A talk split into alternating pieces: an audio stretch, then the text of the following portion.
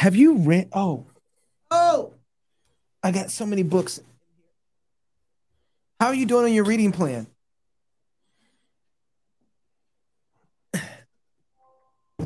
Yes, that's Here's it. the other, this camera. Uh, what is what camera is that one? That's my phone camera. That's interesting. They they it looks like your iPhone and your computer got the same kind of camera. They handle the light really well. But your phone camera or the computer camera, whichever one you like. Only reason the phone camera looks like it's a little higher than your computer camera. If Yeah. you want to give if you want to give your computer camera some sexy, all you gotta do is put up prop it up just a little bit so that you're looking at it at eye level and not down at it, and it'll make it look like it'll give you a little the composition will make it look better. How about that?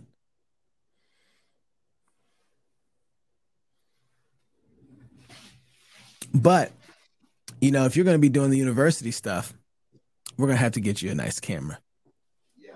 Well, that's what I was hoping the. Uh, that's what I was hoping that that this OBSBOT would be able to do, and maybe if I, It's just a lighting thing at that point. yeah, All right, so I got a couple books here. Super Abundance. This book is I've only read part of it because some of it is inside of George Gilder's Life After Capitalism. Whoa. oh okay, whoa. Like absolutely amazing. So his, his, his the basic premise is it's fighting against the idea that more people are a problem on planet earth right? Everybody keeps saying that hey the more people we have the more they're going to take the resources but that's not true what sends that what tends to happen is that because of the way that god has made human beings and their minds more people create even greater, more abundant resources than we could have had if they didn't exist.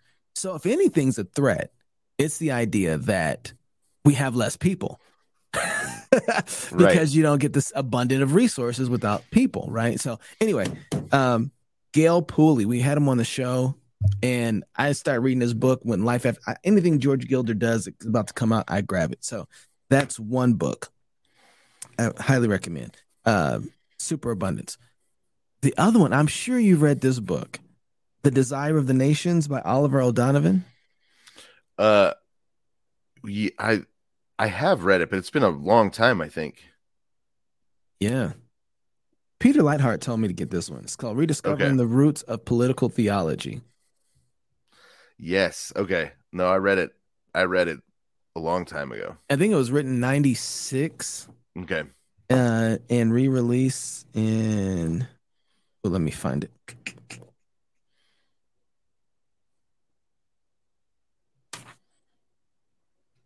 Ninety nine. So Okay. um, Cambridge University Press in 1996, first published, and first paperback edition was 1999. So it's really good. It's still working through kind of some of the concepts and ideas, but that's not what we're supposed to be talking about. Ooh, I made a boo boo. I've been I've been prepping for my to teach apologetics, so I've been reading a bunch of apologetics books. Actually, here I'll show you. Yeah, how are um yeah, what books are you reading? Let me write these down so I can make my wife shoot Oh, me. well, here, let me. So, this is my Oh, okay. that's that's my my apologetics s- stack. Let's see, can I get it all in one? Oh my goodness. So, yeah, I'll just go like this. why do you why why? Well, because all the because these are books I've read them all already, but so I'm gonna be pulling for different lectures from different books, and so I pulled all I pull all my books out that I'm gonna be working with through the year, and just have them there. And Are you going to teach a course on the university uh, about apologetics? I'm just wondering, Yeah. getting people's appetite I- ready. Okay. Okay, so can I just look? Okay. You already got your course. I'm laying it out right now. Yeah, Well, let's just work So- on that, shall we? I was thinking November. November would that be eight eight eight uh lectures in November? Could we do that? What would they be? On apologetics, you know, on on what the so on apologetic, um, what what I I call them apologetic habits of thought, developing apologetic habits of thought. So learning how to ask the right questions, um, in an and so I, and my apologetic is much more evangelistic than most apologetics you run into. So it's not learning how to debate like a professional. Um, it's learning how to how apologetics affect just your day in day out relationships, um, including just the ones in your family. How do you um, the just you, it's a so it's a lot of learning how to converse comfortably about Jesus and how how to bring Jesus into your just regular way of thinking and talking. So I call them the eight apologetic habits of thought. Um, so the that's my that's what the class would be on developing apologetic habits of thought. And because in my mind, apologetics is not a debate. It, it's sometimes I mean there is sometimes there's debate, but that's not what most normal folks don't end up in debates on classroom, you know, in in a uh, university setting or something. So street um, debates. Yeah, dude, most people aren't doing, you know, um, you know, going to end up on YouTube on a you know, because they got into a debate with a it, Muslim on the street corner. You know, everybody can't for, be Jeff Durbin. Right, exactly. For most of us, apologetics has to do with um, how do we interact with our neighbors? How do we, uh, how are we ready to share the hope that's within us. Um, and a big part of that is remembering that the heart of the problem is always um, is is gratefulness and idolatry. Uh, ungratefulness and idolatry is, is what that's what Paul identifies as the heart. And so developing an apologetic that is uh, um, prepped to explain why you're thankful um, right? Prepped to explain why you're hopeful and prepped to explain um, why it is that you aren't interested in uh, idols. Right. So I think, um, I don't know if I've told this story before or not, but I went to sat down on a plane, um, was traveling and sat down next to a guy, um, who's a, a gypsy, um, you know, racial, racially he's a gypsy. Um, ethnically, ethnic, ethnically, he was a gypsy, and um, he uh, went to buy a, a gin and tonic, and they didn't take cash, and I don't know if you know much about gypsies, but he didn't have a he doesn't have a credit card, he doesn't have a bank account, anything, and so I they only took cards, and I said, "Oh, I'll, I'll get it," and so I bought him his gin and tonic, and um, and he said thanks, and I asked him what he did, and he said he's a salesman, and uh, he asked what I did, and I said I'm a pastor, and he said I'm addicted to pain medication.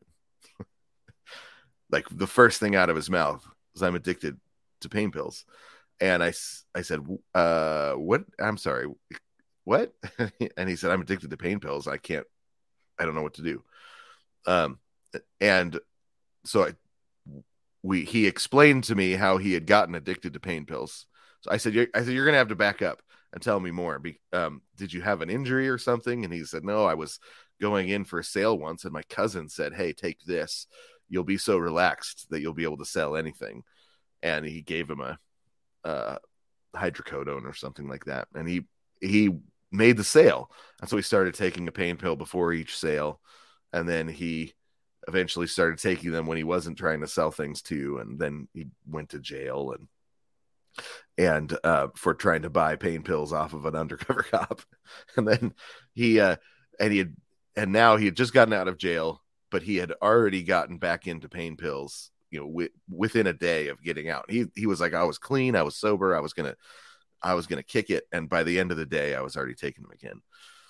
And uh and and he said so i he said, I don't know how to get rid of an addiction. I said, the problem is it's not an addiction, it's an idolatry. You're telling the story as if that pain pill got you the sale. Jesus got you the sale. You should say thank you to Jesus, not to that hydrocodone. Um, every one of those, every time you made a sale, you say thank you to Jesus because Jesus is your provider, right? Whether you acknowledge it or not, Jesus is the one that provided for you. He sends the rain on the just and the unjust, and um, and so we I he so just I walked him through repentance on the plane and connected and I just happened to have met somebody earlier that week that had an outreach to gypsies in the city where he was from. And so I was able to just say, "Hey, and here's a card this guy just gave to me. They help gypsies in your town in Texas. Um, they have their their church does uh, ha, has a ministry that helps gypsies um, that are trying to get out of the the lifestyle. There's a there's, a, there's sort of a crime ridden lifestyle um, that a lot of gypsies are involved in, and um and there's and I so it was like you know God had given me the resource that He needed, um, and then God sat him next to me, and so all all you have to do is be prepped and ready to learn how to ask the questions that get to the idol, and then say that idol doesn't actually do what he it promises, but Jesus does what he promises. And that and so learning those apologetic habits of thought um I think are it's more helpful. I mean I studied presuppositionalism and studied all of that and and there's a use for that, but um it is it's rarely practical it mm. rarely gets to the heart of it. And so i want to pra- I, so I, i've been hunting for a practical to build a more a practical understanding of apologetics um as i've taught i've taught it three different times in high schools for a year at a time. Uh four four times? Four times in high schools for a year at a time. Um and so the it's you know that we have a better story we have uh, a, a better worship, a better God to worship. Um, we have, and it's not a, it's it's not really a a rational issue.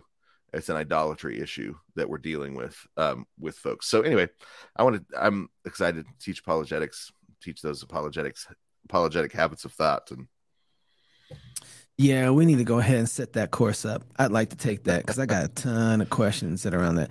I'm going to try and okay. Did I get it right that we're at mutability? We're at mutability. Yep. Okay.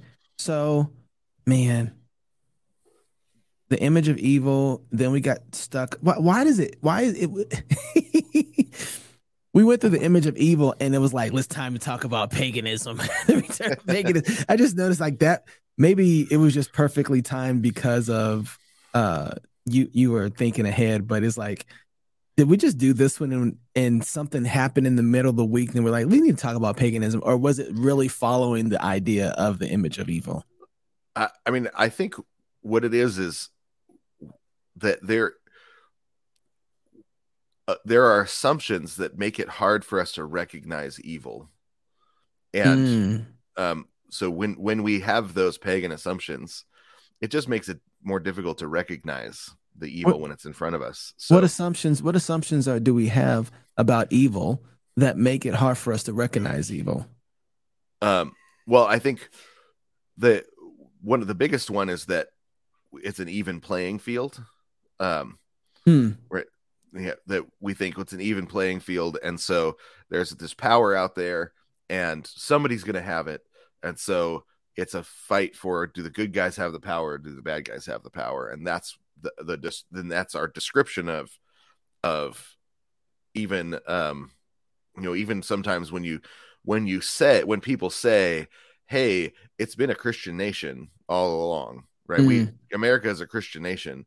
What they mean is the christians have been the ones that get to tell people what to do and what not to do right? That that it's a that history is a power struggle um now that is a pagan assumption i mean that that's um that's the the pagan that's the star wars this is why the the star wars episode one two three didn't work compared mm. to episode four five six right four five six it's more of a a western setting where um the the you you've got this it's like a western in space and um the western is a very is a very morally driven mm-hmm. virtuous character idea. virtuous character you know the if you have virtuous character even if you lose you'll win right, right? so so you can sacrifice you can sell you can sacrifice yourself um to keep your virtue and you and the world actually is better off because of it whereas if you're if it's a power struggle self the self sacrifice of the virtuous actually is a, a bad idea because then that leaves the power in the hands of the wicked right? So it, it um so um that's a big so because of that we excuse all sorts of um vice on our team or mm. vice, there's vice that becomes invisible to us because it's on our team right? It, it involves because if that's the case then the world is um, run on rivalry the um, and you get tribalism because of the rivalry. And so then if they're in your tribe then we excuse their vice um, whereas if they're not in your tribe then we use their vice against them right? So um it, it, and eventually this all breaks down even within the tribe because a tribe can't exist that way. But um it's so i think that we were talking about that and realized that we needed to spend some time talking about some of the assumptions of paganism. How does that connect to paganism? Uh well because paganism is you've got two forms of paganism right? You had tribal paganism and you have imperial paganism, which is where you build an empire. Mm. Um, you know, so imp- the the oldest imperial paganism that we have access to, um, you know, post flood imperial paganism is is really Egypt, um, because you know, ch- uh, yeah, that that we have access to. We're learning more and more about China and some things, but Egypt's really the oldest imperial paganism that we have access to. Um, but then there's and then there's tribal paganisms. The tribal paganisms are organized um, uh, around ethnicity, usually of some sort, right? Uh, mm. That uh, and uh, imperial paganisms are organized around um, the uh, the power the power structure um you know the the uh organized around kind of the army the power structure right? The can so uh, can can we can we reframe these around the concepts of globalistic paganism and national paganism? Do, do those follow in the same uh, line of thinking? Well depending on the so some nationalistic paganisms are imperial. So Oh, okay. Um, I see. Yeah. so see. It, yeah, yeah. It really it, it really has to do with so there um so um it, it has to do with kind of uh loyalty where you're um where your where loyalties how loyalties are gathered right so um tribal paganisms are tend to be run on kind of a loyalty shame um loyalty and shame uh, that if you're you're in then you're covered. If you're out then that's then either you you have brought shame on them and so you're out or they're putting you out in order to bring you shame. They're uncovering you. They're um, there's a really great kind of and and that in and of itself um, can be christian or not christian but when it's based around um, kind of the the family hearth you know the the the worship the idol is the is the hearth um is the family unit in uh tribal paganism. You have uh this shame mentality. Empires are based around um death right? So it's uh, life and death. So if you're in the empire then your your life is protected. Um and death is the way that you you know kind of mark the edges of the uh, uh, i mean there you would not get crucifixion invented in tribal paganism. Crucifixion was a public display of the power of over life and death that the government has right? So um crucifixion was invented oh it was by the amalekites i can't remember it was by um it was but no not the amalekites because it was invented um it was invented post babylon um but pre Rome. So the Romans, uh, the Roman Empire really took over a globe there what was already existed as a, a, a, an international empire and they expanded it. One of the things they inherited was crucifixion, and crucifixion was a way of putting on display your power over death, and that's how empires control people. We have power over death. We can kill you. Uh, we have lots of ways to kill you. We can kill you out in the open. Um, tribes uh, control people through shame, right? We can put you out. We can we can make you, you ashamed. We can well, we, they can yeah by identity then. Yeah, identity, right? Yeah. So um, you get to you you get to have so in that sense, empires are um, are laid over the top of a, a bunch of different identities and um a, whereas a tribe is kind of a central identity so you can be from you can be from the a you can be a gaul and a roman at the same time right mm-hmm. um you mm-hmm. can be a jew a jew and a roman like paul was right he had mm-hmm. two two identities and they um you don't really have that the in uh tribal paganism the priest is also the chief, right? The the chieftain is in charge of the religion and the um you know, and, and the family and the government, right? It's um the, the he's a pat you know he's the the the when well the the founding chief is called a patriarch, right? The um so the patriarch is a tribal um a tribal way of dividing up the world. Uh, so, um, you don't have so be but because but what they what they hold in common uh, is that they both the world is a power struggle that exists on rivalry, um, and uh, the you if you're in, then you get human rights. If you're out, you don't have the rights of a human right so your the humanity uh your humanity is on um is not give is given by um the group. The group passes out humanity to those that are inside. And so you could have barbarians that didn't you didn't have to treat them like humans if you captured them. Um if you're in an empire if you have slaves you don't have to treat them like humans because you're in they're not citizens right? Citizenship and human rights are wrapped up with one another.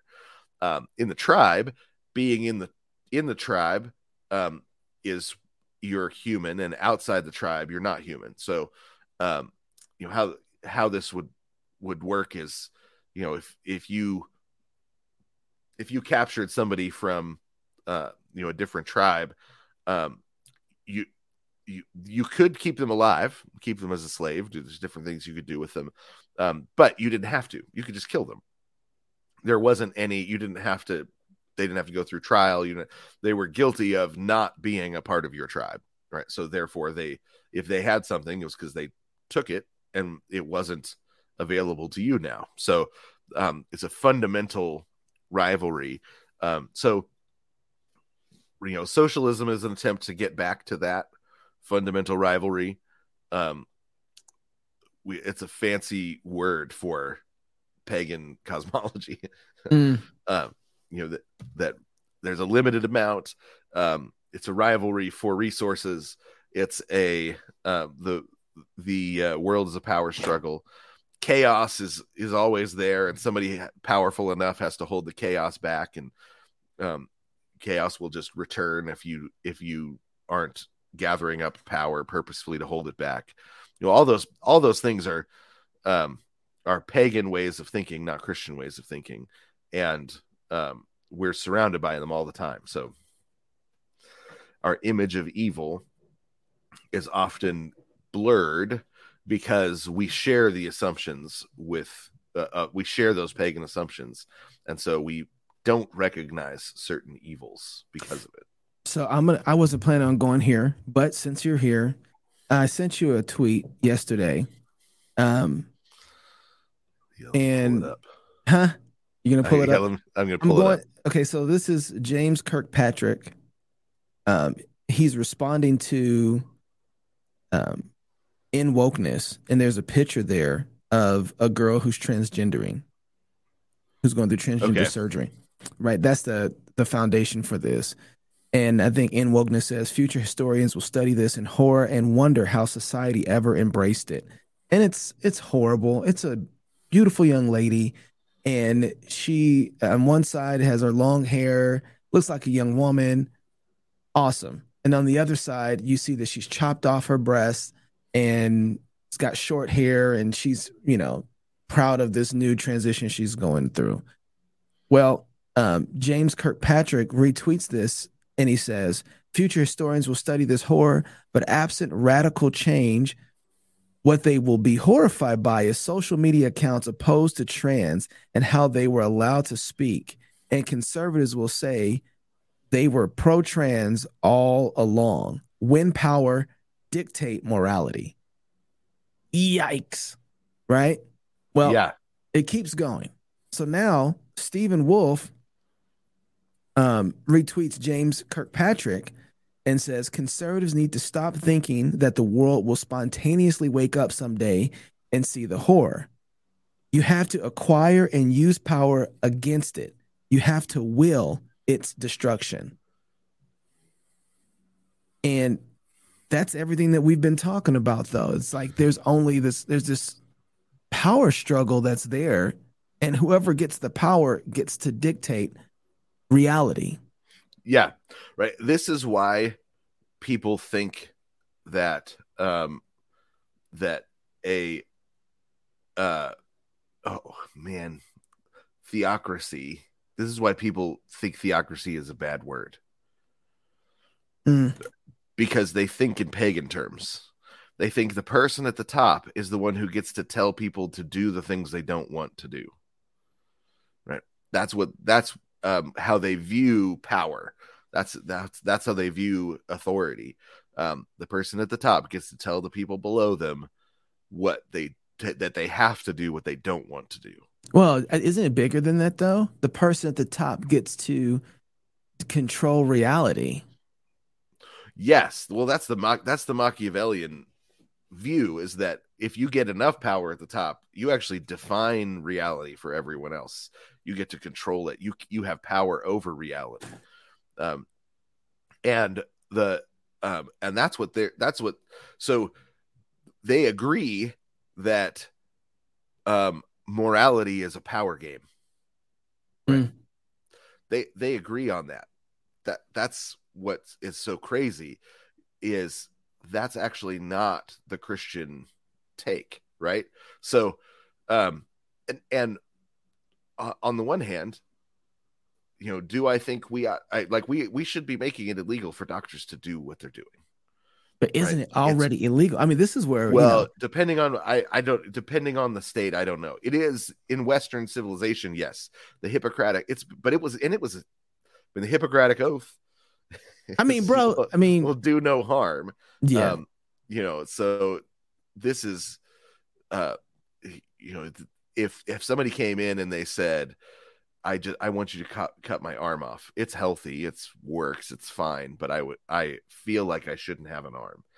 And um the doctor said okay he should be removed forever from a doctor being a doctor right? Yeah. it's you that's not how you treat if if if somebody you know if somebody says well my i feel like my arm has is is going to attack me um you, you think well that's a you there's something's something's broken right you don't um you feel alienated from your own arm that's a problem but it's not you don't remove the arm and cement the alienation forever. Mm-hmm. Right. Um, but that's what we're doing to folks. Um, when you know a girl says, I don't feel comfortable in my body, I'm 17 years old, I'm 18 years old, I don't feel comfortable in my body. Well, have you tried? I can change your body. What would you like it? Right. That's the wrong response. um, right. Yes. It, it, it is actually. So this is one of the, um, this is a really interesting book art affluence and alienation um and it it just goes through the um modern art the all of the ways that modern art is expressing alienation from reality um and it's it's a he's not he's not really saying that's necessarily a bad thing or a good thing or he's he's just observing writing it. he's just observing it um as someone who is as someone who loves art and is trying to say hey here's a really important theme in modern art it's alienation and the way that Mm. our that affluence actually makes the alienation worse. The richer a um uh, the the richer a society gets the more alienated it gets. Now he's he's talking all post christian right? The alienation is um and the affluence he doesn't he's not connecting it per se to the fact that they've all that that they're trying to take jesus out um, or that jesus has been removed from the equation. And so there's the alienation from reality is that there's no high priest anymore connecting you you know returning you to reality. Um, because that's one of the things that jesus does right in in our baptism in our discipleship and we are returned to reality. Unless you're a dispensationalist. that's true uh, Sorry. I- just- I love that the song I'll Fly Away is really catchy. And there's a certain truth to it that is tem- temporary because there is life after death, right? That we do go to heaven when we die to be with the Lord. But then there's life after life after death in the resurrection. And that's not something that Mhm. I'll fly away gets to. That's because our real hope is not go to heaven when we die. It's be raised from the dead and all things be put right in the world. Um, and then that hope, by faith, we always are living out our hope. And this is the problem with dispensationalism. Can I just say this? I can just say this, right? Of Because I love course. my dispensational brothers. The hope, if the hope is escape, then by faith you will always live out escape. Mm. If the hope is retreat, then you will always live out retreat by faith. But if the hope is resurrection and the ho- and restoration and things being put right, then by faith you will be putting you will live out let's put things right. You'll live out restoration. You'll you'll you'll be looking for ways to bring restoration and uh, and the uh, the hope in dispensationalism is alienation from reality and Mm. we've by Until- faith Until reality hits them in the face, and then they have to deal with it, and then they like, we gonna need some Jesus for this. Anyway, uh, I want I want to I didn't want to bring up that problem that I just read without actually. I think observing it and seeing the reality that we're in, which is we all share the same cosmology. We need to run to the place where power is, take that power and stop people from being unrighteous, right? Like that's Right. And and that sounds like that's that's how even our heroes work. That's how everything is built around that. And so and, and so if you're saying, well, that's not actually how the world is made, the question always comes up, which is then how do you stop the unrighteous? If you're ever going to win as a post millennial, you have to get into a position of power. So then what do you plan to do when you get there? Right. And Yeah. so you can't you can't say power is bad and yet as a post millennial you're sitting here looking to get all the power and that you actually assume that all the power is coming to you. You know? Yeah. it's it's not it's not that power power or authority is bad though i think that it's the it is the route to power and authority is different for Christians, right? In a Christian worldview, the route to power and authority is different, right? So, um, it's not a you don't become chief by cutting the head off the previous chief anymore right? So um because you know we're told you know what's what's the way up? Down. Down right? Right so uh, the way up is always it begins with repentance. It begins with taking on our god-given role as the priest of our eh, city right? The church the church is a kingdom of priests. And um we we say well i would like the king role but i don't want the priest role right? But it's a kingdom of priests which means that the first thing that we do is we take our city and to the to the lord in prayer and ask god to forgive it. Mm. right? We um and the um often you know when the what because because if you don't look around and say dang we're under a curse right? Mm-hmm. that's a problem. We're under, yeah we're under god's judgment clear as day. We're under god's judgment. yeah yeah yeah, yeah. Uh, people are i mean and there ain't enough power to try and get out from underneath god's judgment right, right? Yeah. if we think that this is an issue of who's in charge then we're we're in trouble, right? Because the um because God God is the one who gave us these particular rulers, right? And we need God to give us new rulers or give our current rulers some nightmares, right? Because sometimes that's what he does, right? He's gave we're the we sinned. Mm. We would, wouldn't we wouldn't take Joseph as the new patriarch.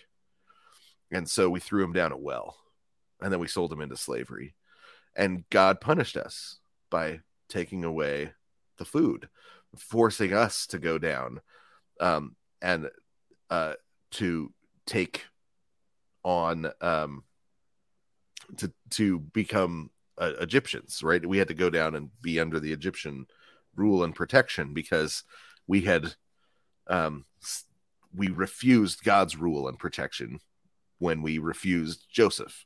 God said, Hey, Joseph is the next patriarch. And we said, No thanks. Well, we were rejecting God's rule and protection. So we ended up in Egypt. Well, while he while Joseph was down in Egypt, um, you had a bad king, but God didn't remove him. God gave him nightmares. So he had to go to to Joseph for um, relief. Right. S- similar with David. How did David end up um how did David end up in the throne room long enough to also end up the adopted heir of Saul? Nightmares. Right. Well, daymares. Saul had daymares. Um, but the it's the same pattern. Right? Um and it's the when the humble uh, when God's people humble themselves, Joseph was humbled and humbled and humbled three times. Mm.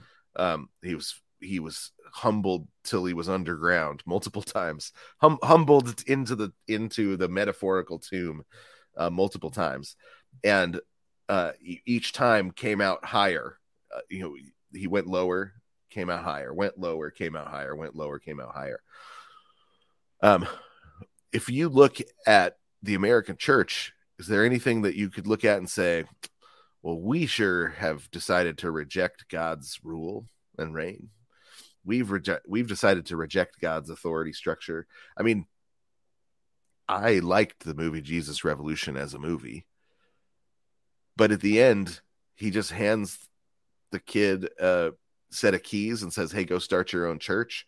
It's not how churches are started. There's no there's a there's no you you're not ordaining, you're not sending, you're not establishing the authority structure uh, within God's people. Like, of course, there's complete anarchy and chaos out in the world. Look at the church.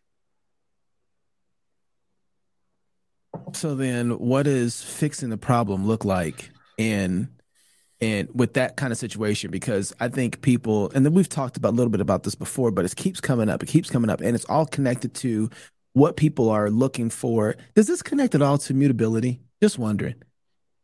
I I think it does. I okay, it, I'll, I'll, get. Yeah. I want to get. I want to get to that. Maybe you take it this way, but um, how? Because I think part of what, um, part of what people are looking for is how do we how do we get out of this? How do we stop girls mutilating their bodies? We need we need we need a hero, you know. yeah.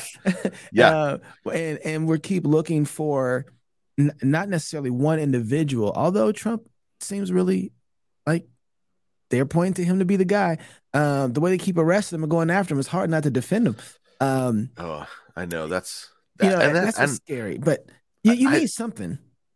You do, that's exactly what makes me go, huh, over and over is they keep was it four times now they've thrown and three indictments at them three or four indictments, indictments. how many three four indictments? Yeah i don't know. Yeah it, they keep throwing indictments at him. And i it's it's like they don't because they don't understand the way the world works because they're thinking in pagan terms they're like, look, if we can just get this guy, yeah, we can get this guy locked up. Right. and, and you're like, you, you don't understand the way the world works. Every time you do this, um, he he gains supporters. He's he's gaining influence. He's gaining, and um, there's no I and I have a hard time believing that they think that they're they're thinking in such 4D chess that like that's their plan. Uh, it, there's I just don't buy that at all. Um, I think they really think if we can just throw enough indictments at him, that it'll show that he is not, you know, a good choice. but it's it's backfiring over and over. So so get so get out. You're dealing with the situation. You have a, a girl who is cutting off her breast, a boy who's cutting off his penis, and you're seeing it happen a lot more in a rising culture. And you're like, you know, here's what we're gonna do to reverse course. Yeah. And and I think people are saying, man, like we have to get involved in the politics. We got to go take our country back. We have to create laws. I think that they're seeing all the the practical applications to making this thing work. What's wrong? What, why is that not? Yeah. Uh, so if you are if you are a Christian and you're you're currently in politics, that's exactly what you should be doing. Right? You should be trying to like the get um laws on the books that that uh make mutilation make mutilation by a doctor illegal, right? Because it should be. You, actually you don't even have to write write a law. You should be there proving that mutilation by a doctor is already illegal, right? And that it so it needs to so because it's not a it's most of the time there's not new laws necessary. Um, you've already got the laws on the books that you need. Um, so so if if you're in politics, that's what you should be doing, using the system um, as it is to to try and make uh make sheriffs and you know basically the, they'll get it the laws upheld right? This is similar to what's going on at the border right? You start by saying well are we are the laws being upheld? And if they aren't work to get the laws upheld. If they are um, and they're bad laws then work to get the laws changed. The, um, that's what politicians should be doing. That's what uh, lawyers should be doing. You know that um, but most of us are not called to that fight in the sense that we don't hold public office. We don't have Esquire after our name. We don't have right. We, so, um, so then the so then focusing all of our attention on that fight keeps us from fighting in our jurisdictions. Right. So, so we because we think the the problem has to be solved over there, right? And there's nothing I can do about it here. Well, we as God's people go before the judge of judges, the judge of doctors, the um, every Sunday, right? So um and so we should be there faithfully praying. Um, filing filing covenant lawsuit fi- filing them. covenant lawsuits yeah. there. Yeah. Yeah so that's right. um, and that and that's something that um pastors uh rarely are rarely do or are taught anymore how to do. Um i mean my suggestion is that when we pray either in our prayers of the people um, or in our prayers of confession just add a line and lord forgive our city for this sin or that sin this that and just you know find a sin that and just start there. Like um and can i i, I guess uh, i know nobody wants to say this so i'm gonna say it N- prayer doesn't feel like enough like p- people don't feel like prayer is is enough. I want to do something. I want to go do something to stop evil. And it's great that you're praying. That's awesome. But there's still a bunch of people jumping across the border. There's still a bunch of kids over there cutting off their stuff, and there's still a bunch of people having abortions. So that's great. I I I pray. I'm totally in. But right. come on. So do you, you remember the Arrested Development album 95 94 95 i was a christian my whole life. I to that trash. They have the song um that we can talk BeBe CeCe uh, winans? I know them. Them i know. They they have a song the line goes um your baptist pastor's telling you to pray to pray to pray but that's a good way to control you anyway. Right?" But and then it, it goes on and says what you actually need to do is go out and take some power and get it right. They're they're communists. right. So most Christians think like communists. So I think that's the first thing is that um, we we do we we don't live in a universe we don't live in a universe in which it's more effective to um, run for office that um, than it mm. is to address the King of Kings. Mm. Right. That's that's that's not the universe we live in. Right. That's that's a that's a, a fantasy that um, we've been taught by um, H.G. Wells and uh, you know, Engels and Marx and um, you know, the Charles Darwin. You know, there's different different writers um, that have taught us that fantasy world, but it's a fantasy world. So that's the that's the first thing is um I really think that the the first jurisdiction that we need to go to is the worship on the Lord's Day and say, um, Lord, do you see what's going on? Do you see the way that they that they're attacking your image? Right. Um, we because God hasn't given us power to protect it. We, we that's what we want, but he hasn't. I mean, we, we just got. I mean, Roe versus Wade got overturned. That's huge.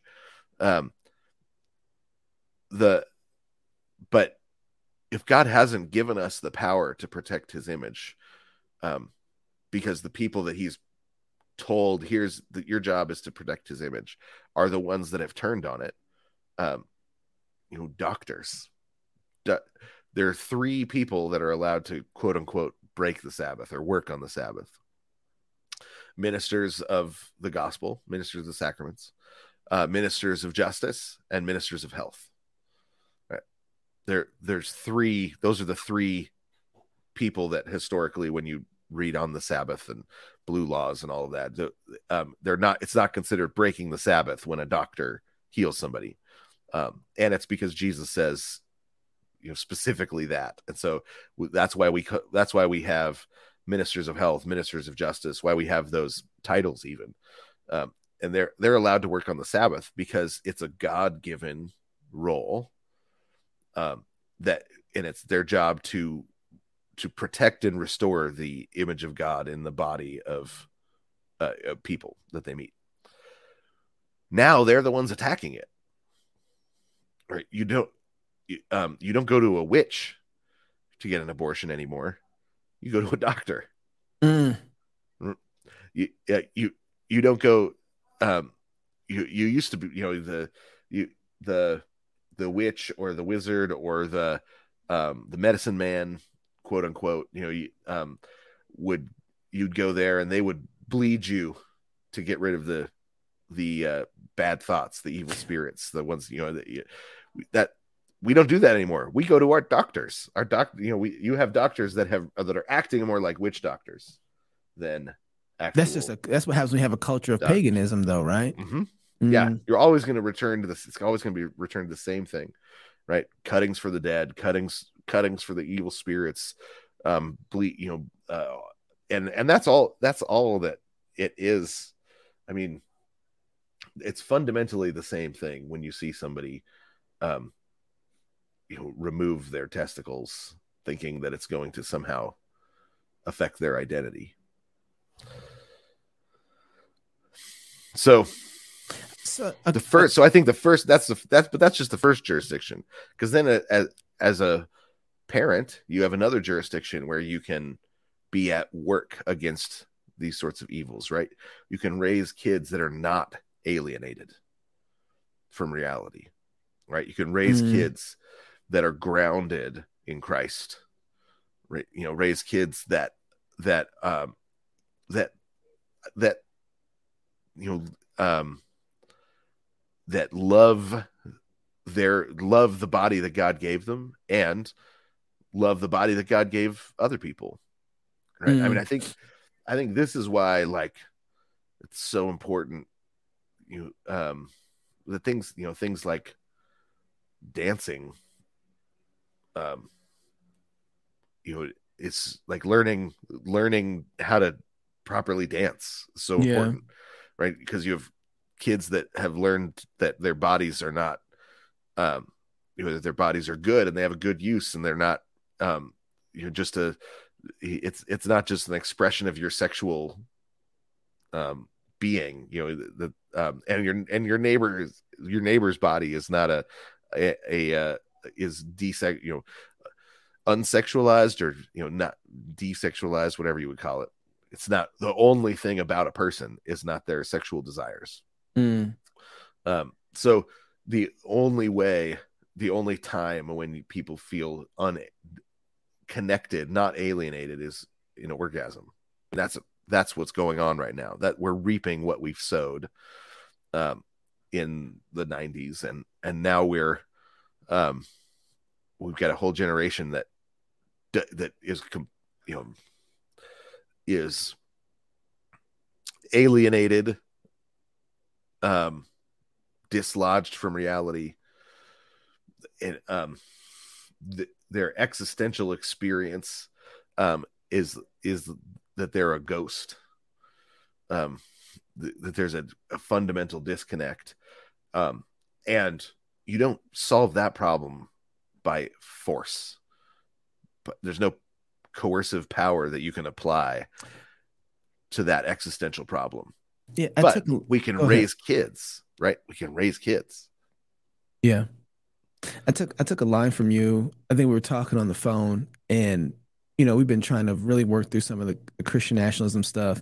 You know the the two different parties. There's there's all sorts of different groups inside of there, so it's hard to talk about Christian nationalism without hitting one of your friendlies, right? Like yeah. that's always a, the challenging part. Is that there's friendly guys that are in there that are part of the team, that are taking the title. And then so when you go to kind of hit a group that's in there um, that has a certain sort of thinking, you end up hitting people that are your friends too. Yeah. So it's, yeah. it's kind of like it's not it's not it's just it's a mixed bag. And so you got to be careful.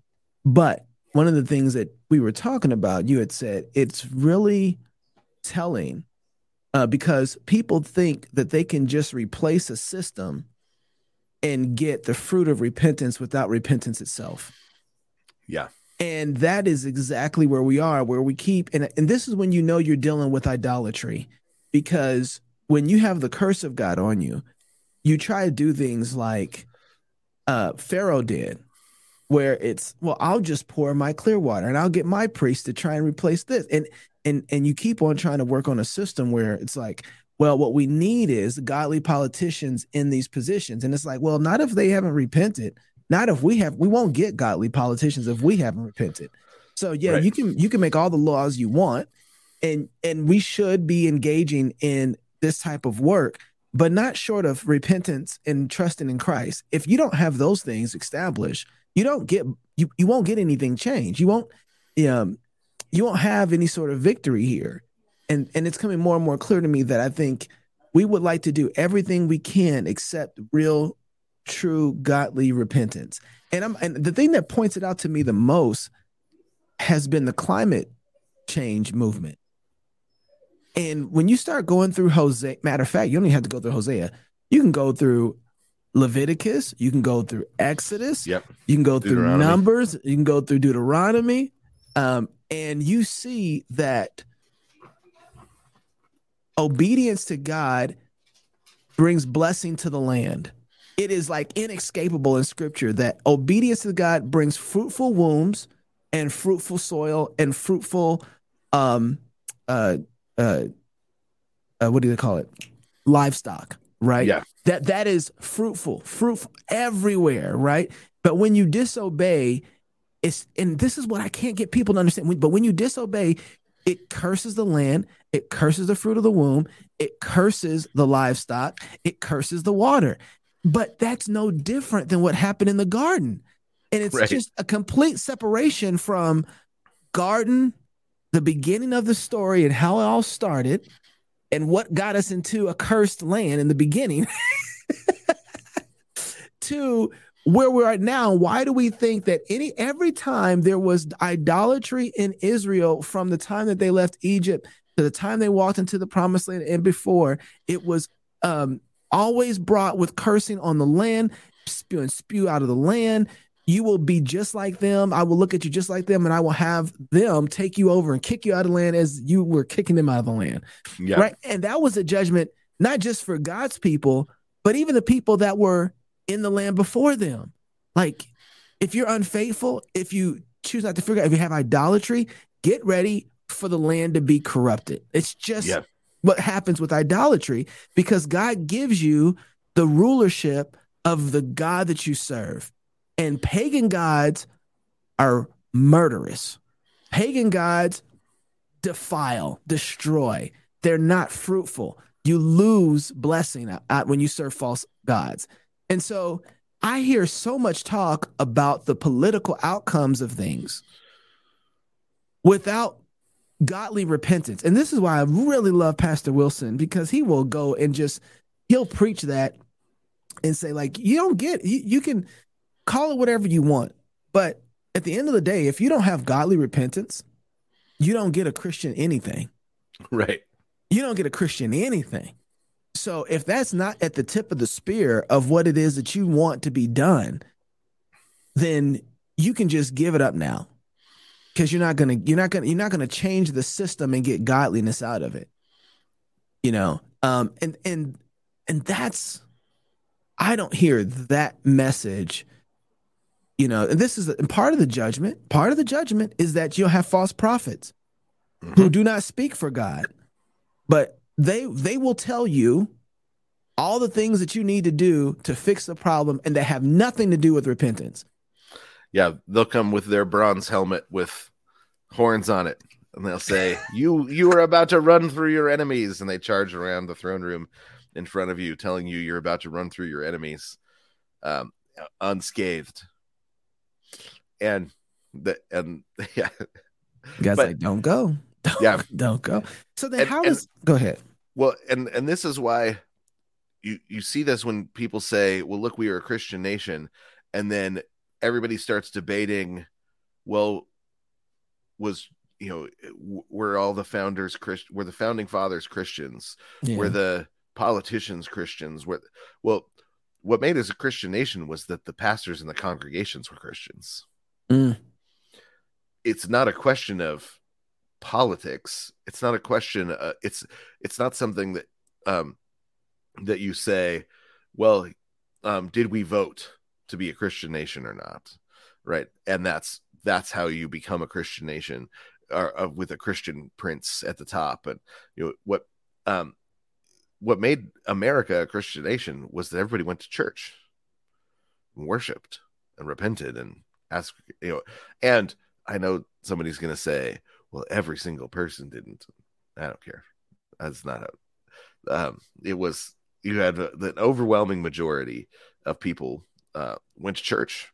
That um, that we are the it's our worship that defines us, right? It's our faith um, that defines us. It's not. Uh, it's it's that that's it's not political policy that makes us Christian or not Christian, right? And um, and it so you see all of the major social reform movements um, in the country.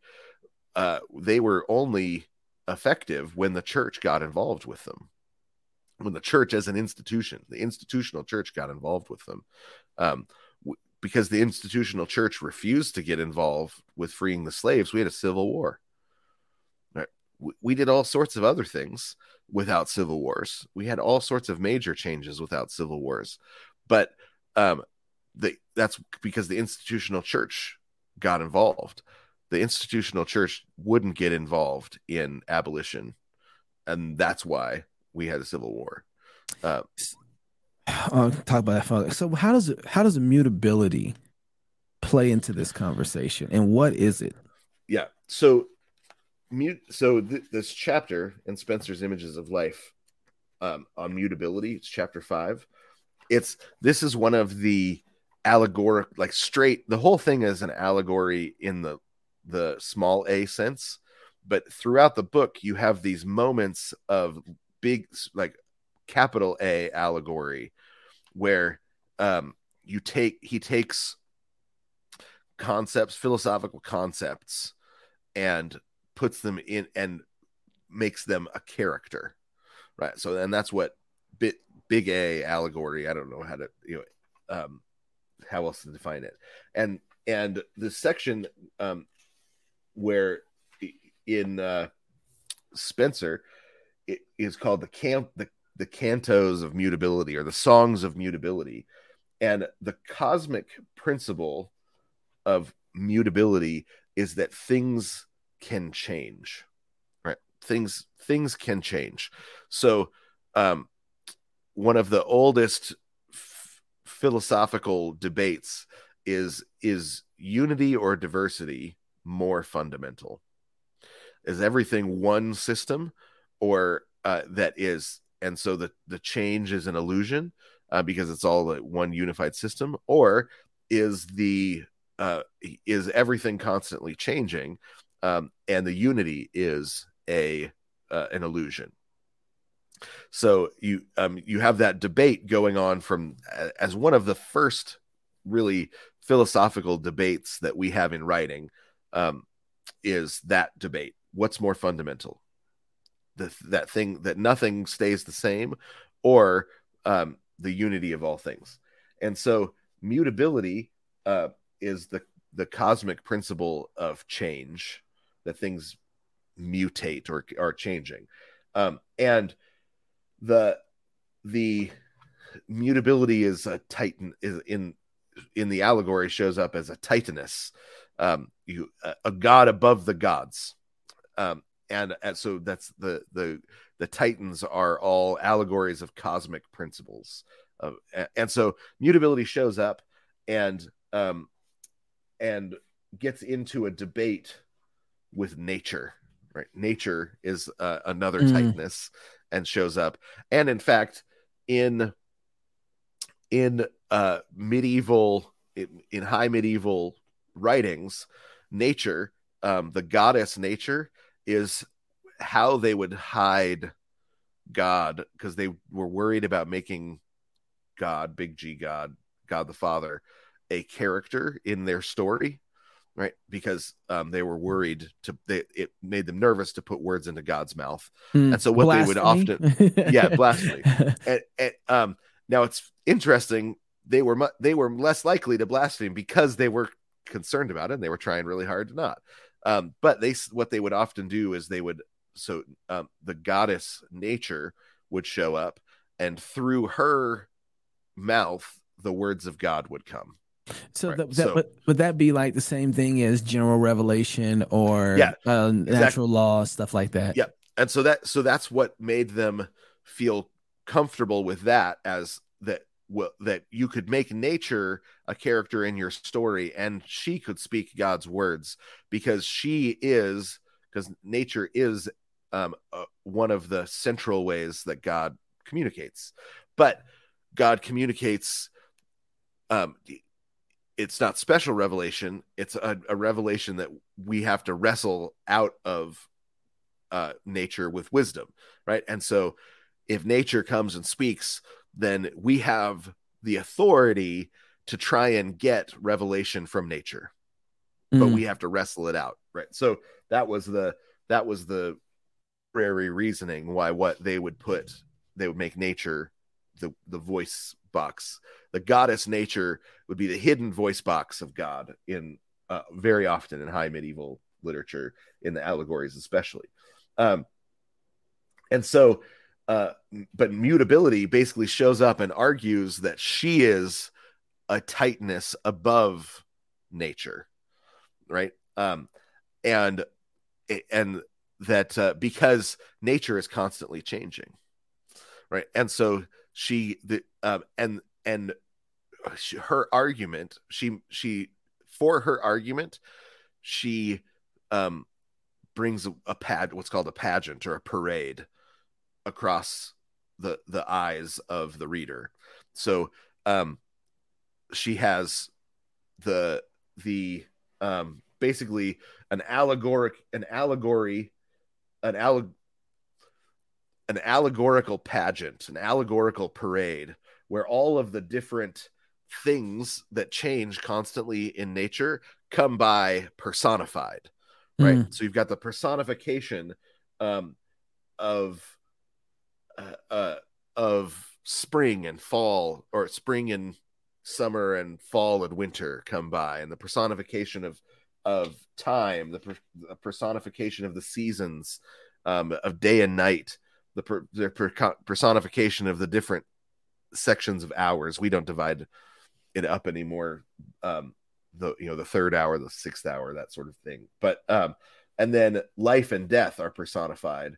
Um and so mutability is trying to prove her case that she is greater than nature right? Um the problem is what you see is that you you actually have unchanging cycles and so then the, the argument comes back That's clever.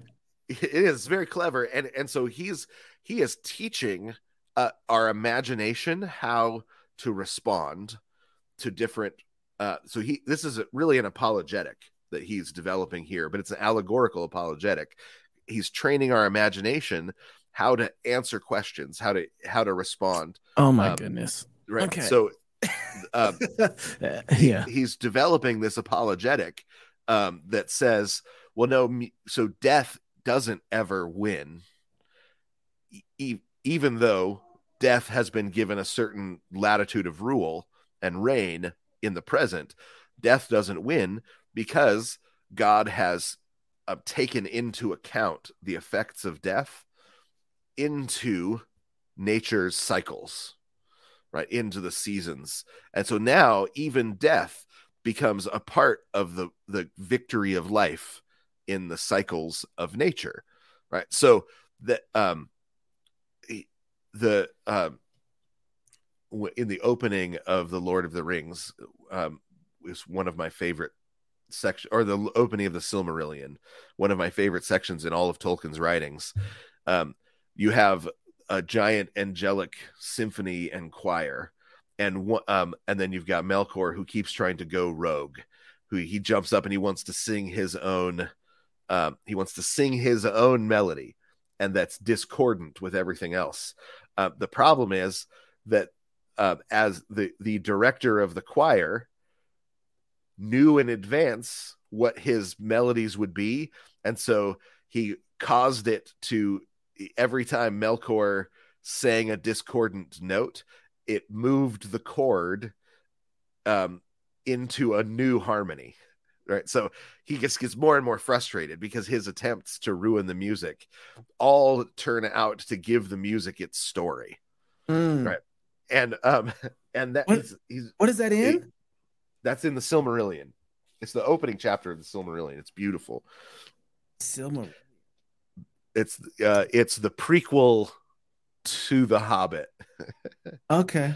yeah so um it's it's all of the it's the the the legends and myths of middle earth Okay. Um, so but a- and what is happening here is nature lets mutability make make her argument why she's a greater a greater titaness um, and what you end up seeing is that all of the things all of the aspects of change um, have been taken up into a unity but it's not a static unity.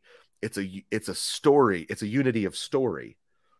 Um right. So uh the the um so every witness that mutability brings through in the parade um turns out to uh that her that the change um is a cyclical change so that the um that the change is actually a part of a long story and the story is what brings gives unity to all of the change. So it's not that there's so the argument doesn't become change uh uh there isn't mutability which was the argument of the pagans uh, about the oneness of all things. So you see this in still in buddhism um in certain forms of of hinduism um shintoism. You've got this argument that there's actually a unity of all things and that the change is an illusion. Um uh, the but what you have is nature says the change isn't an illusion right? The change is actually um given unity by the direction of the spirit of god directing history so the unity is a unity over time um and a unity uh, of plot instead of a unity of uh th- where the the change is is illusory right? Um and so this is a very trinitarian um answer right? So you say well is it unity or is it diversity? You say well those aren't enemies. Is it change or is it permanence? Change or is it ultimate unity um those aren't enemies. Uh it, is it you um is it you know is it god's will or my will in salvation? Well those aren't enemies. You don't you they can god god's will can change my will and those they can exist side by side. They don't displace and dislodge one another. Um and so change and permanence don't dislodge one another because of the unity of uh, the unity of the story over time. So that's a different Mm. sort of answer. So th- how this how this ends up working out in something like uh, in apologetics for example um is th- this is actually how the problem of evil is solved scripturally speaking right? There's a there's a presuppositional dismantling of the problem of evil um that that uh is re- can be really helpful right? If um if god exists and evil exists then uh and and you think that god is that that a good god can't allow evil to exist then um god is gone. But then there's no longer any evil because evil requires a standard. And if you don't have an ultimate standard then evil is an illusion. And now if so if evil's not real then you can bring god back in because there's no evil. Right? Right.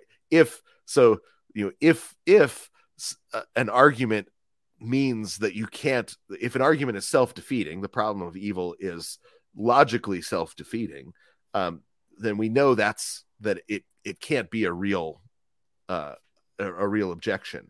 But it doesn't make it it, it that doesn't solve the existential difficulty of living in a world with evil. This does. Right? This is um wh- how do you what's the ex the, the existential difficulty of living in a world where death has some semblance of reign? Um now he's been dethroned uh but the the working out of the rolling back and the final solution of um, Isaiah 55 tells us that the, that God's people will be sent over the mountains and, and across the hills with the word of God to roll back the curse of death everywhere they go, the um, the curse on the world. Um, so the word of God goes out and it rolls back the curse, and that you know that's all true. But death is the last enemy that's finally destroyed um, in the return of Christ and the resurrection. So in the meantime, we have to live with death.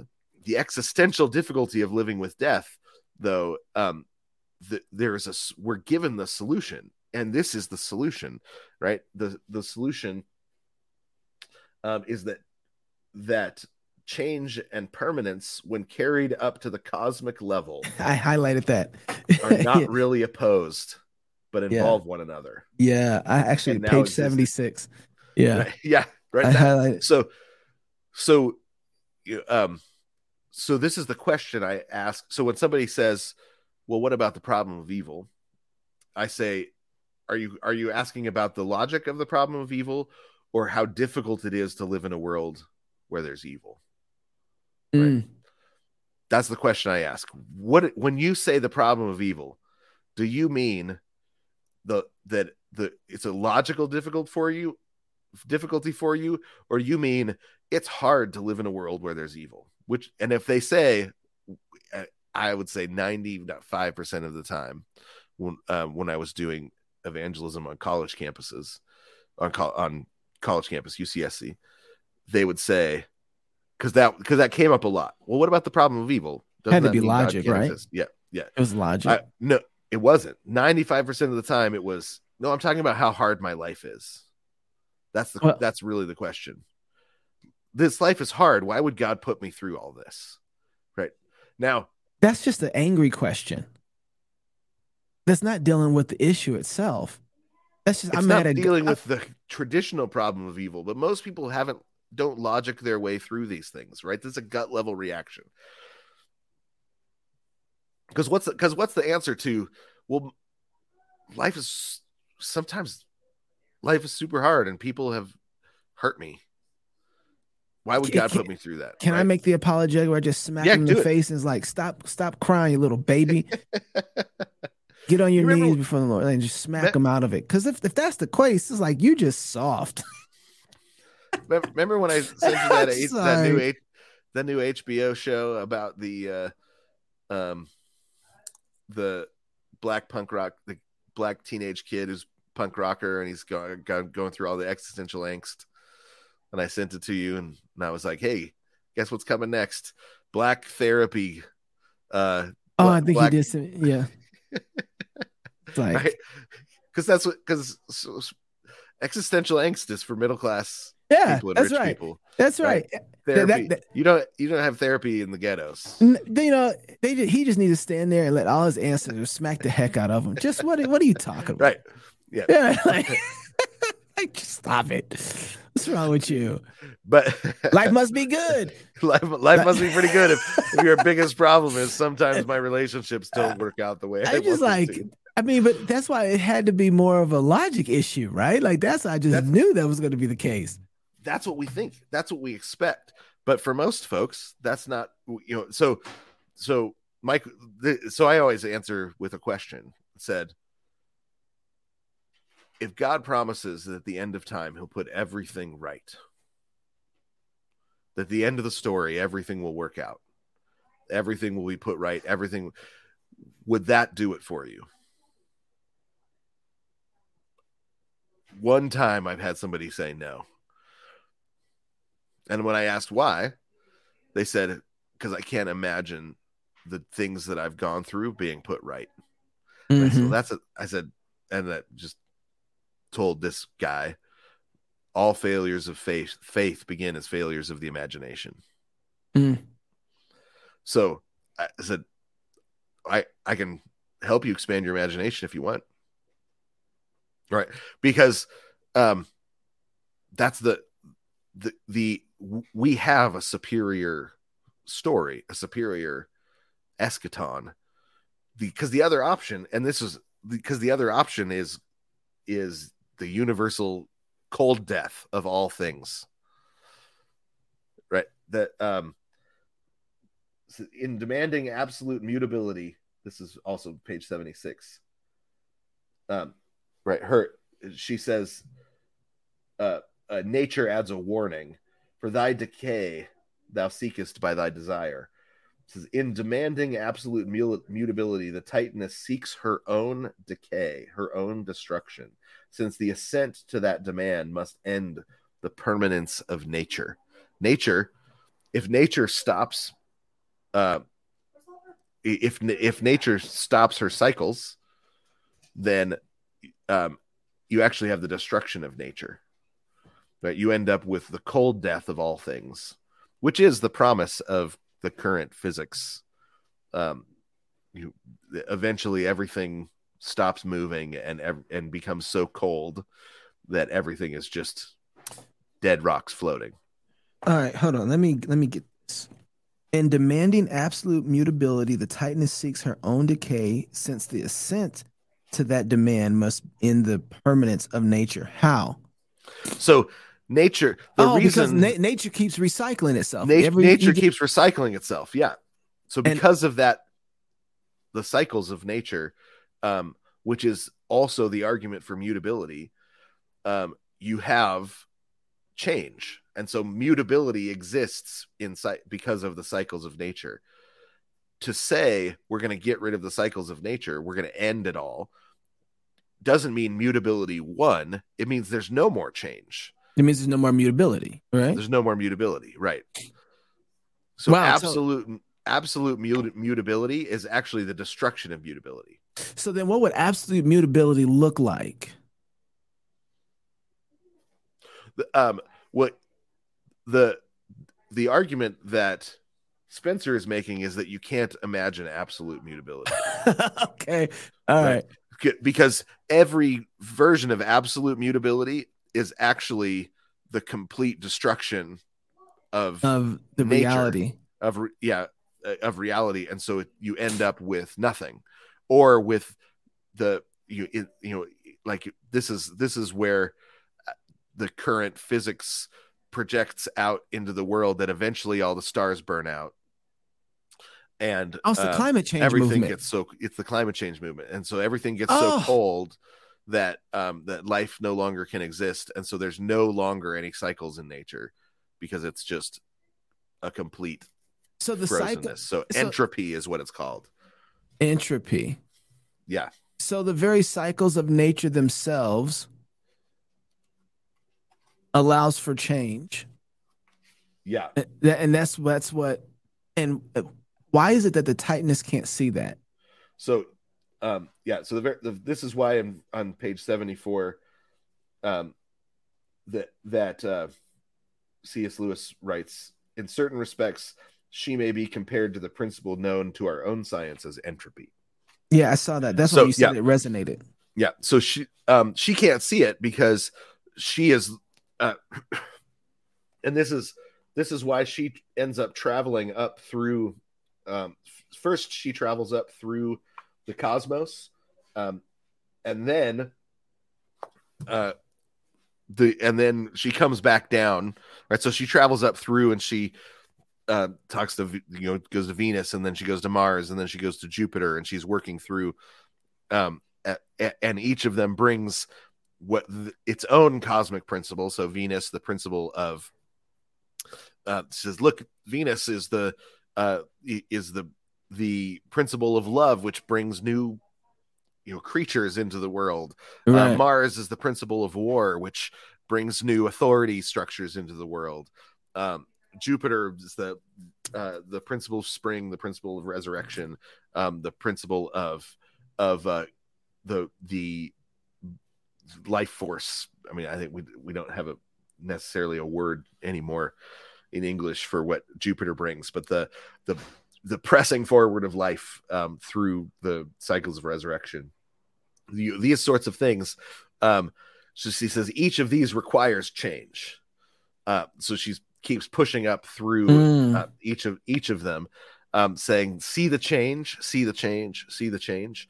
Um, but they're all changing cycles. Then she comes back down, um, and there's a whole nother um, side. There's a so there's cosmic. So she she makes her argument based on um, cosmic, uh, the cosmic principle of change. But then um, w- then she gets down. Then the next part of the story is kind of the is this little comedy um, about the um, kind of the foibles of the actual uh, of the actual you know it's one thing to talk about the uh, venus and what what the it's we the word venereal unfortunately has kind of been ruined Mhm. um, but venus is that's what you used to call venus's um, influence venus brings about uh, the the love between uh, animals and and people that that causes them to uh you know bring the next generation into the world right? So it's one thing to talk about that as a big cosmic concept and that's that but then it pops down to um you know, a, a couple of badgers you know you know the, the that at that level down to like but what does this look like in just like day-to-day life? Like you know in this the spring comes and the badgers want to make babies like that's what we're talking about that that there's that there's a cosmic there's a cosmic level of, of this defeat of uh the, that mutability becoming a, a mutability being brought in by death but then mutability becoming the means by which death is defeated right every badger is Mm. going to die but new ba- new baby badgers keep being born right? So there's the cosmic level and then down to the the the uh, you know kind of the the the silly little level at the bottom where it's like oh yeah you know mice pups um a, a bunch of pink mice pups are born every spring um and they're cute and they're silly and they yeah that that that level as well we see the same principle at work. So both at the cosmic level where the the every year the um the sun runs its course uh it, it moves its way across the horizon and moves its way back. The every year the the different the the different the zodiac um runs its course. The the stars run their course um you know every year. time and harvest. yeah springtime and harvest. And you um you've got the snow and the you know, you've got the cosmic level all the way down to every time puppies are born it's it's again um the defeat of death. Death didn't win again. Look at the puppies. You know um the butterflies c- crawl into their uh, crawl out of their chrysalis. And uh, um nature says one more time take that death. Right so it it's and that's all held together because it's a story leading to the ultimate resurrection at the end but that resurrection keeps sneaking in it the, the resurrection uh, of christ al- keeps allegorically sneaking into the present because and upsetting and ruining death's reign So then mutability is moving in a particular direction. It's not actually spinning its wheels to nothing. It's Right. actually going somewhere consistently. Is that right? yeah exactly because otherwise um and that's that's nature's argument nature's argument is that the mute that what that mute if mutability is the prin is the cosmic principle things change then even mutability will be destroyed by mutability Mm. but if there's actually a cosmic principle in which death is being undone by a guiding the guiding hand um, by the the winds of the spirit blowing in the um, in in the uh, uh, blowing the the ship of history forward then the mutability um, actually wor- is working towards something So, so why is this argument being made here? Especially after, you know, Lewis is doing this. He's following the sequence, but he's following Spenser's sequence. So we just got done talking about evil. You know, we just got to talking about real, you know. Um, well, this is this is in the same anti false cupids. You know, yeah, this is this is this is uh so um the Faerie Queene is basically one giant it, it's it's one big allegory about Christ in the church and Christ in the soul of each individual. Uh, it's also an Arthurian tale. Um, the but then you also have it's also an argument, um, or it's a it's it's sort of a a a, a resistance of the Enlightenment. Mm-hmm. Right. So it's a, it's an attempt to resist the um the and the Enlightenment is um is the the debate about unity and diversity was won in the Middle Ages. Right. The medieval philosophers basically said, well, the it's the the Lord's hand um, if God is one and three, the Lord's hand um, can uh, can hold the the the the nature of reality, right? The the the ground of reality is God, right? Mm. Reality rests upon God, um, and the problem of unity and diversity is actually um, solved there it's solved beyond us we you know but we like uh, we can't get it, the trinity into our head um, without bursting our head but if we could get god into our head then it's a god that came out of our head in the first place right? So um, but the ground of reality is the triune god who is one and three in a mysterious way. And so the unity and diversity is actually solved by his being. Being the him being the creator solves the problem of unity and diversity. Um, so, but but the argument is coming back up again in the Enlightenment, um, or comes back up again in the Enlightenment, and this is a um, poetical argument for the old cosmos, po- uh, a poetical um, apologetic for the old cosmos, where this wasn't a problem because the assumption was God is guiding and directing. That the that the resurrection of Jesus um, can be seen and found everywhere. Right? Um, that the resurrection of alleg- that allegorically resurrection is one of the central principles of nature, um, mm-hmm. because God is a is a resurrecting God. Um, that that the that within the triune nature of God, you've got some sort of resurrection power um that that the that God from all eternity has been humbling and lifting up.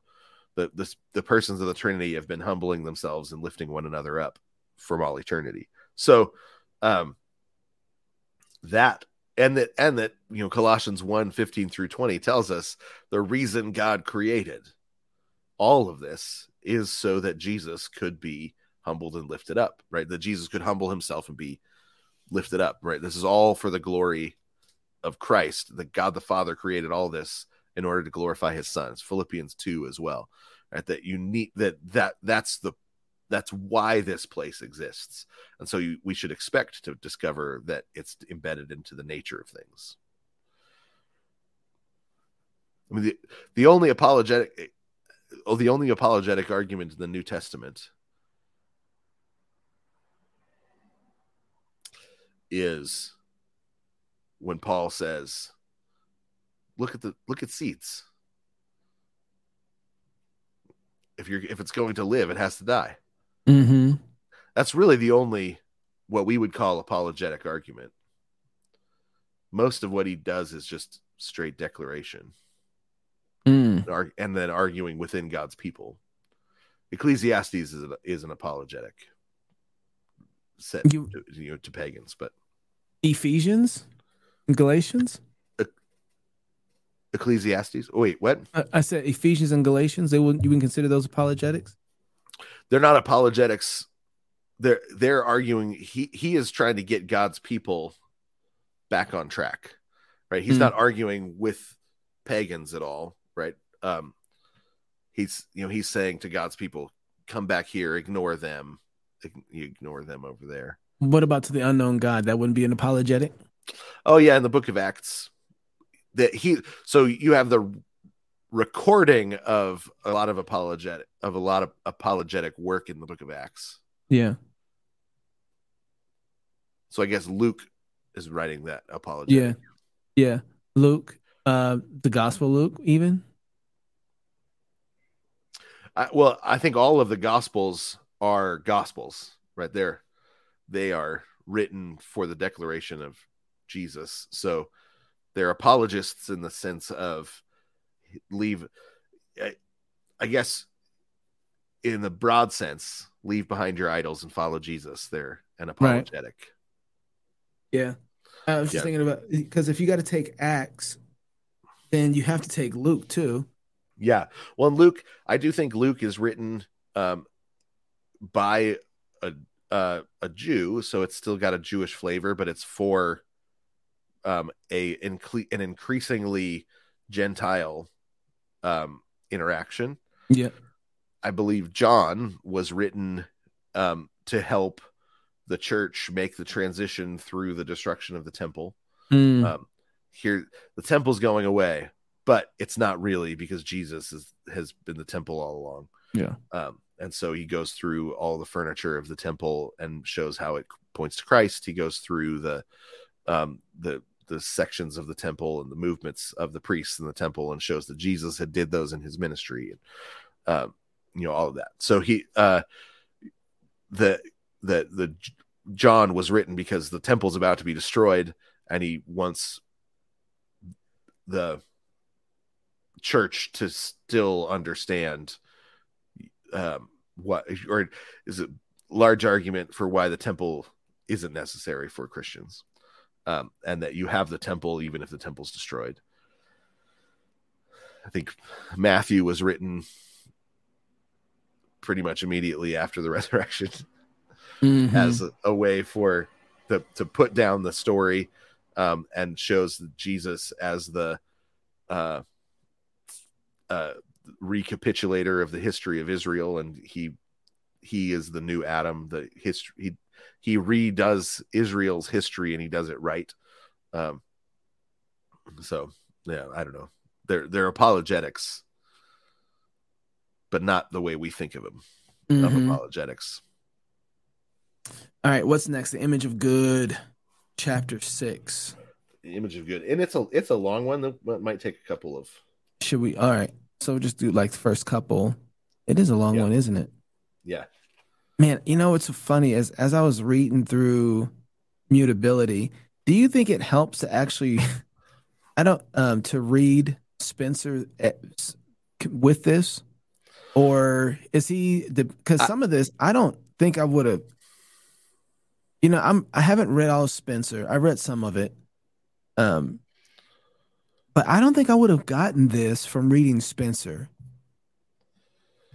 Well, that's why so this book is all of the places that moderns have a hard time understanding Spenser. So he's literally picking the hardest spots in Spenser for us. Wouldn't have been the hardest spots for medievals, late medievals, um, because allegory wasn't like we we don't have allegories anymore. Like we don't write allegories anymore. We um, we don't respect allegories anymore um, allegories oh. were considered adult fare because they engaged the whole person.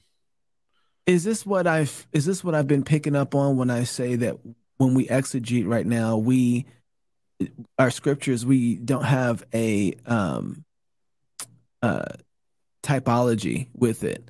And it's because yeah. we don't work through allegories in the same way. So then would this give problems to the way that we read scripture even? I, I mean, I think so. We tend, you're going to allegorize. We just do it poorly. So we do it, we allegorize every character into a moral question. Da- is, um, you know, David is fighting Goliath. What are the giants in your life? Right. So we allegorize as a way of moralizing the passages and and but it's because allegory is inescapable. Mm. It, a- allegory is is completely inescapable because of the nature of the reality that God created. Allegory is inescapable. So you either do it on purpose and do it well, or you quote unquote reject allegory and do it poorly. and I think that's what we've done in the modern world. which is what we tend to love about a lot of a lot of our favorite grammatical historical exegetical pastors is that there is no allegory there Yep. or it's just straight like you know it's dissecting without knowing what kind of creature that thing is and how it breathes and how it walks and with allegory you get to understand the nature of the, of the reality of it so then what would be the alternative So I, I think so. What we think of, what we call typological, um, they they didn't separate out typology and allegory the way we do. They they, um, the so a lot of the allegoricalists, um, were actually just they just really knew their Bibles a lot better than we do, um, and so they could see the connections internally. So typology is the internal connections um, within a text. Allegory is the way that we connect a text to the, the uh, to the world, to the uh, the world outside the text. Does that make sense? yeah because so i'm thinking yeah, typology is internal allegory.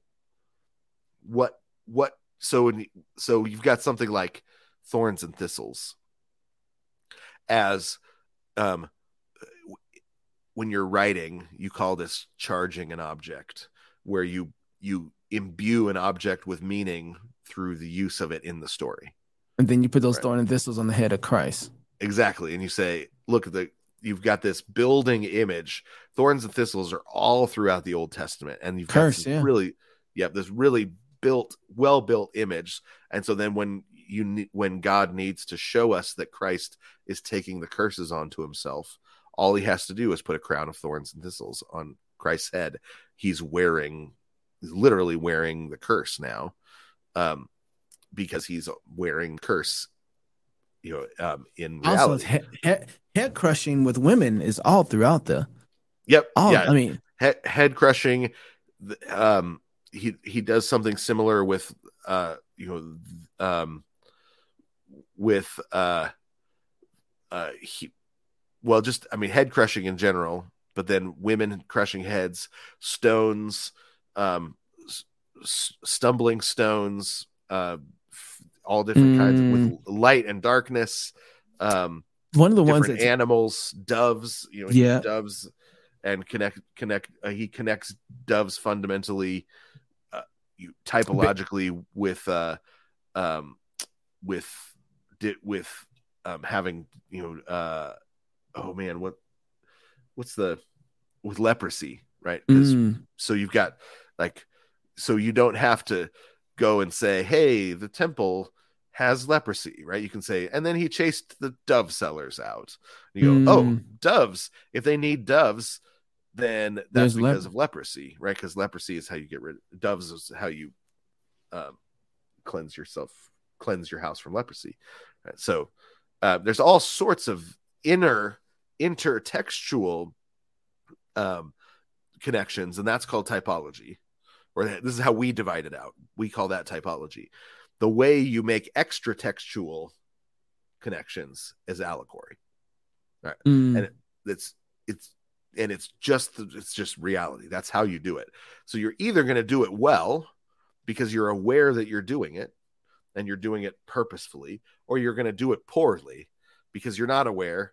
Um, and so, Mm. but it's going to happen. But there's no way to make it extra textual connections um, without allegorizing. And so, there's a right way to do it and a wrong way to do it. There's a biblical way to do it and a, an unbiblical way to do it.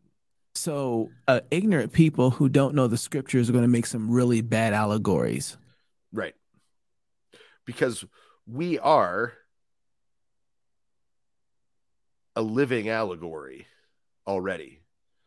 Right. So if we're if you're not paying attention and learning the way allegories work and function, then yeah, you're going to make some really bad ones. And I've you know I've seen that a bunch of times. You know, you see it all the time. Um, you know, uh, when it's like, oh, here, you know, here's Jesus is flipping over tables in the temple. What tables do you need to flip over in your life? Right? That's a bad allegory.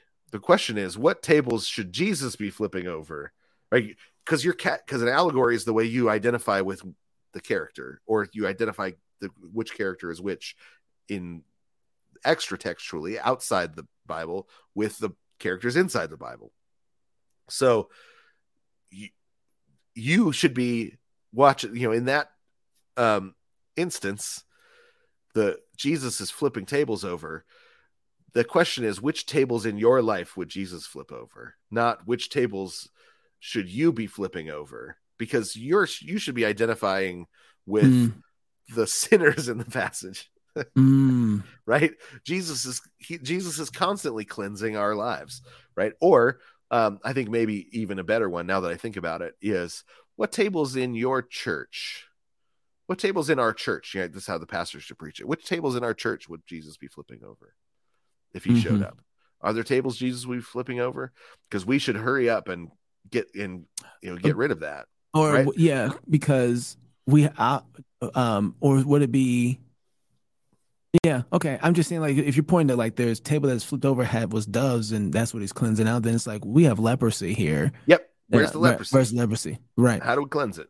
Yeah. If this is a house of prayer, yeah, yeah. Okay, I got it. So then, mm, there's a whole there's a whole host of things that that changes.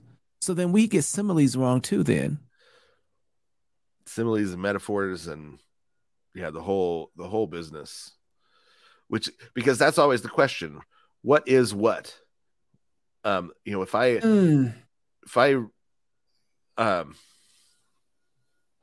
you know the if if i'm praying through a passage for example praying through a psalm i'm praying through to to and try and i'm going to identify with one of the characters right there are times when you read through and you think, "Oh my gosh, I am the one with the swords coming out of my my tongue is a sword. I the way I've been speaking with my kids, right? I'm the bad guy in this psalm.